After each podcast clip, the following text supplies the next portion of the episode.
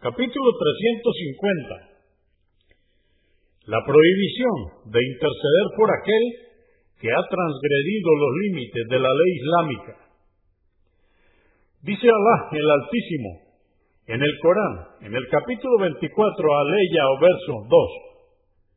A la fornicadora y al fornicador, pegadles a cada uno de ellos cien azotes, si verdaderamente creéis en Alá y en el día del juicio.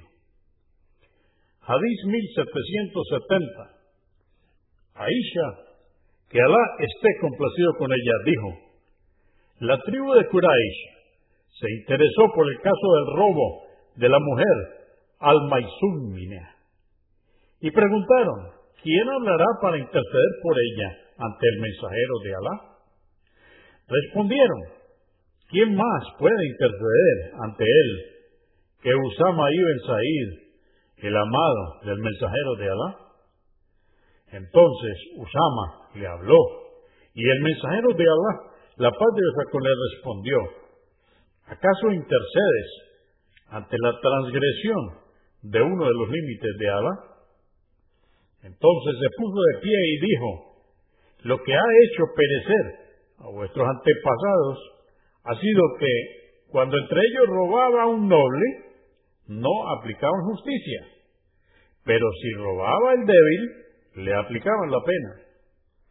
Por Alá, que si Fátima, mi hija, robara, ordenaría le corten su mano.